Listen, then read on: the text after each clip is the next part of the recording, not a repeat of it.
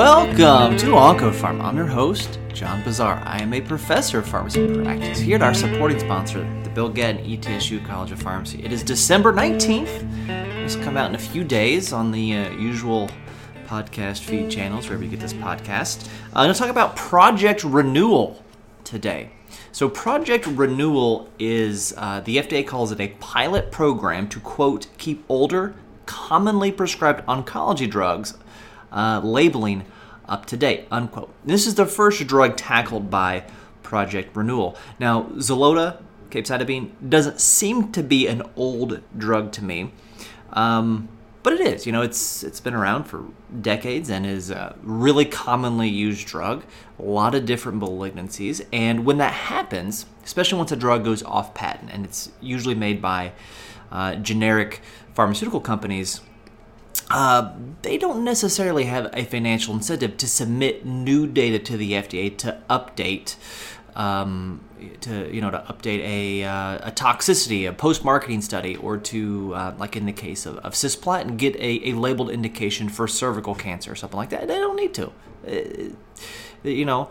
So in in some ways, the the label, the FDA approved prescribing information, you know, kind of sets the legal standard um, and if you're going to go against the legal standard, say to prescribe a different dose or to, to give a drug in a, in a patient population that the label says not to give to or something like that, you have to have really strong evidence to back that up. Uh, and, and we have that for many indications in many scenarios, and we have lots of data to use certain drugs in certain ways um, even though the, the label may be a warning or have a warning statement about something about you know use caution as patient population just because when the label was first written we didn't have that information. And if the label hasn't been updated and we have new information it can be very misleading to new clinicians or people or even the, the public who go to the label because it's a free open access resource whereas other um, oncology resources cost money uh, and that can create some disparities in what people have. And, and one of the big things uh, that I, I, try to discuss on this podcast, or the impetus for the podcast, is there's a lot of, uh, like in baseball, unwritten rules of oncology that are not in the label. So, so kudos to the FDA for going back and updating these things. This is the first drug that they've had. You know, you'd love to have some more information in the cisplatin label about how to prevent nephrotoxicity that is practical for what we do in, in clinics. Same thing with doxorubicin and things like that. Um, so they're using, they're leveraging external oncology experts. Hi, it's me. I could do that, FDA. Buy some of my time. Leveraging uh, external oncology experts and early career scientists to review this stuff. They have to be drugs that have uh, decades of use, multiple supportive clinical studies, and substantial post marketing um, materials. And we'll talk about why not only is this important for current care. But it's also important to update the label for maybe you know maybe adding an indication that's commonly used even if they're even if no one has taken the effort to submit um, a uh, to, to say get a new approval for a, a, you know a doxorubicin regimen because the way the FDA approves drugs is compared to their approved standard of care or a FDA approved standard care, which is why we are still seeing CLL studies compared to chlorambucil.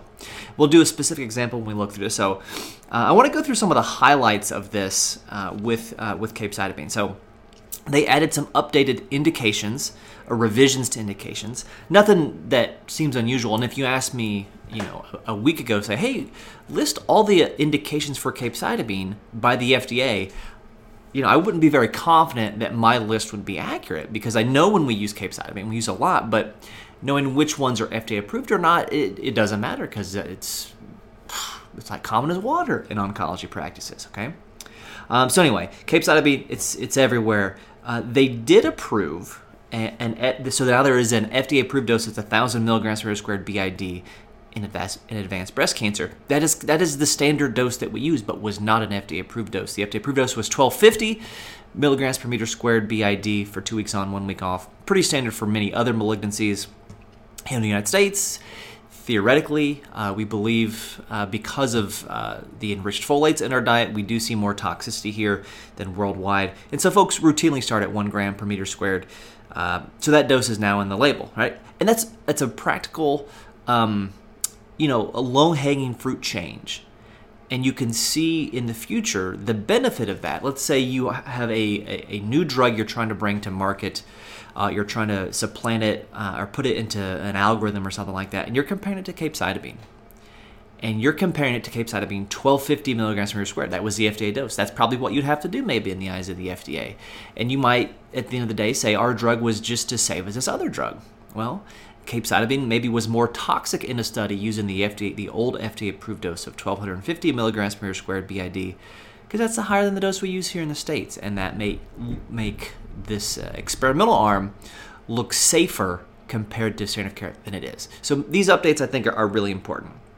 Uh, severe renal impairment, defined here as a creatinine clearance less than 30 mils per minute, used to be a contraindication in the label. So we, I think, in practice use the word contraindication too frequently. Contraindic- so you can break it out into absolute contraindications, relative contraindications. The FDA just says contraindicated. Boom, right? That's an absolute contraindication. Don't use it in these folks. And then there are relative contraindications, which are probably closer to the warnings, precaution statements in the label. So, uh, creatinine clearance less than 30 mils per minute is no longer contraindicated for capecitabine. Um, what dose to do? Don't know. Lower is what they say, but you have to monitor uh, these patients, and uh, so you can still use it in those folks with a creatinine clearance less than 30 if the label says no other treatment options exist. There is now a, an added statement in the warnings precautions about the risks of crushed tablets. Um, so if tablets are crushed, um, there, there are reports of eye irritation, swelling, diarrhea, paresthesias. Really? Um, were they on Folfox and they did it and it was the oxaliplatin? I don't know. Headache. Anyway, patients shouldn't be splitting this or, or uh, crushing it, but there there are you know recipes to make uh, capecitabine solutions for patients who have trouble swallowing oral dosage forms. That needs to be done by a pharmacist, uh, you know, with the goggles in the hood, uh, the way that we would make other things. Um, so there is a, a, warning statement for that.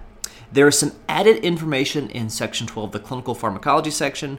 The first section I often look at when I open a full uh, a full um, manuscript. So I'm going to go over some highlights that are in the new PI um, and not in the most recent updated PI, which I think is from 2015. Uh, I, I could be wrong about that.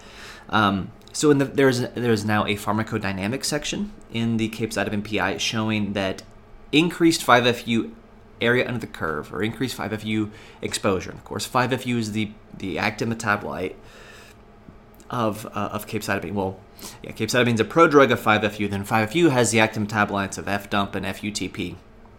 Uh, anyway, um, higher 5FU AUC is correlated with grade 3 and 4 hyperbilirubinemia, which I did not know. It's now in the label, okay? Um, we also know, and this was something that we, was known, I think I talk about it in like the 5FU um, uh, hallmarks or foundations of, of oncology pharmacy. Um, they talk about uh, if you gave Xeloda to somebody, they were taking Xeloda and they stopped it seven days before surgery for colorectal cancer that the concentration of 5FU in the tumor compared to surrounding healthy uh, cells was 2.9, right? So the concentration of 5FU was three times higher, 2.9 times higher in the cancer cells than in other cells, all right? Now, we always knew that the um, capecitabine to be converted to 5FU requires three enzymes, and, and some of those enzymes are in normal tissues. But some of those enzymes are also at a higher concentration in the tumor cells because what do they need? They need to make a lot of you know base pairs and, and nucleotides and things like that. So they're going to have those those enzymes at a higher rate to add um, uh, these to uh, to phosphorylate you know your uracil for example uh, and that is FdUMP fluorodeoxyuridine monophosphate for example and the futp triphosphate okay? So those enzymes are more prevalent in the cancer cells so you do get a whole lot more of 5fu delivered to the cancer cells than the healthy tissue. Now the and that's why capecitabine really is a, is a is one of the more tolerated drugs that we have when you think of you know how many people are able to take every dose of every cycle and and for multiple cycles. It's it's going to be closer to 100% than a lot of chemotherapy regimens. Now, um, and when you look at the warnings precautions of here, you're seeing the cardiotoxicity, and boy, it looks like a really toxic drug. And it's not untoxic or non toxic. but it is well tolerated, at least compared to many of its brethren in the oncology community. Now, the range of that ratio, this is a ratio, right? Concentration of the cancer cell compared to healthy cell. The range was 0.9 to 8. That's a very wide range. Uh, and um, I would guess is probably, I would guess, predictive of, of how well people do with capecitabine uh, because you obviously want as much of that drug to get to the cancer cells and not the healthy cells. And that's why Vincent DeVita called 5FU the first targeted drug years ago, capecitabine, probably even more targeted than 5FU uh, because you're able to build up the dose over time. Um, there is a warning in here that allopurinol may decrease conversion of capecitabine to the active metabolites FDUMP and FUTP. Um, I had not known that or had known it and forgotten it, it sent me on a whole big lit search for allopurinol capecitabine. Didn't find much. Allopurinol 5FU found a whole lot about trying to use allopurinol to, to increase the dose of 5FU. There are several um, reports and even a couple studies of using an allopurinol mouthwash to either prevent or treat 5FU induced mucositis. Didn't seem to be helpful. Um, so, is there a, a, clinically significant drug interaction with allopurinol and capecitabine? Don't know. Hasn't been studied. But if you have a significant gout population and it overlaps with your colon cancer population or breast cancer population, would be a fun retrospective thing to look at, potentially for a resident. But the big news from Project Renewal is that there is now a warning precaution statement, 5.2, about the risk of serious adverse reactions with dihydropyridine dehydrogenase deficiency, DPD, right? So that is the rate limiting step uh, in the breakdown of capecitabine, and the gene that encodes for this protein is DPYD. Um, and so the label says, quote, Xeloda is not recommended for use in patients known to have certain homozygous or compound heterozygous DPYD variants that result in complete DPD deficiency. So don't use it if they have certain mutations in DPYD gene. How do you know that? Well, it would be known, is what they say. Not recommended for use in patients known to have it, but they're not calling to test for it right front. They say, quote, consider testing for genetic variants to, of DPYD prior to initiating Xeloda. Consider testing. Question on Twitter came, does that mean the insurance is not going to be obligated to pay for this? I don't think so. They're probably more likely to because you could say, hey, the FDA label like our, our legal benchmark to begin with says consider doing it all right who do you consider doing it in right and why are they not calling for this. They, they're saying there's an increased risk of toxicity that can be fatal if you don't do this. Um, if these people have these, these dpd deficiencies and you give them capecitabine uh, it can be really serious. Well, they say, quote, an FDA authorized test for the detection of genetic variants of DPYD to identify patients at risk of serious adverse events due to increased systemic exposure of capecitabine is not currently available. So there's not an FDA approved test to detect this. They say. Now there are lots of tests to do it, but they go on to say the available tests for DPYD variants vary in accuracy and design, i.e., which DPY variant, DPYD variants they test for. Okay, the FDA. Uh, I'm not saying that they're saying this, but this is what it seems to me is they are just begging for somebody to do a study to get uh, a lab test marketed as a companion diagnostic for use with capecitabine. And then you would have to use it before prescribing capecitabine. It'd probably be part of the label. So it looks like they set the framework to do this. Um, right now, there's a huge I think it's yeah. There's a, there's a push. Whether it's a huge push, there is a push to do DPYD testing before anybody gets 5FU capecitabine um, because you could prevent somebody from dying, and that's reason enough to do it. The cost of the test is going down year by year as we do more and more of this. Um, there is legal risk in not doing it um, because you could miss something that could lead to a sentinel event. Uh, there was one notable healthcare system that settled uh, for I think it was a million dollars, which um, is a lot of money. Um, uh, you know, settled uh, a lawsuit out of um, out of court for this, and that you know, if you think of what is the cost of doing these tests? Um, is it going to be a million dollars in a year? I, I don't know. Maybe it is, but besides the, the patient safety benefit, you're also mitigating some legal risk by doing it. Um, so now we're getting off into a different subject, away from Project X renewal for or Project project renewal uh, for capecitabine here. Uh, but they, they do have this here, and it's going to be really interesting to see if this change in language to consider testing, if that moves the needle further towards doing it in all patients before they receive a fluoropyrimidine.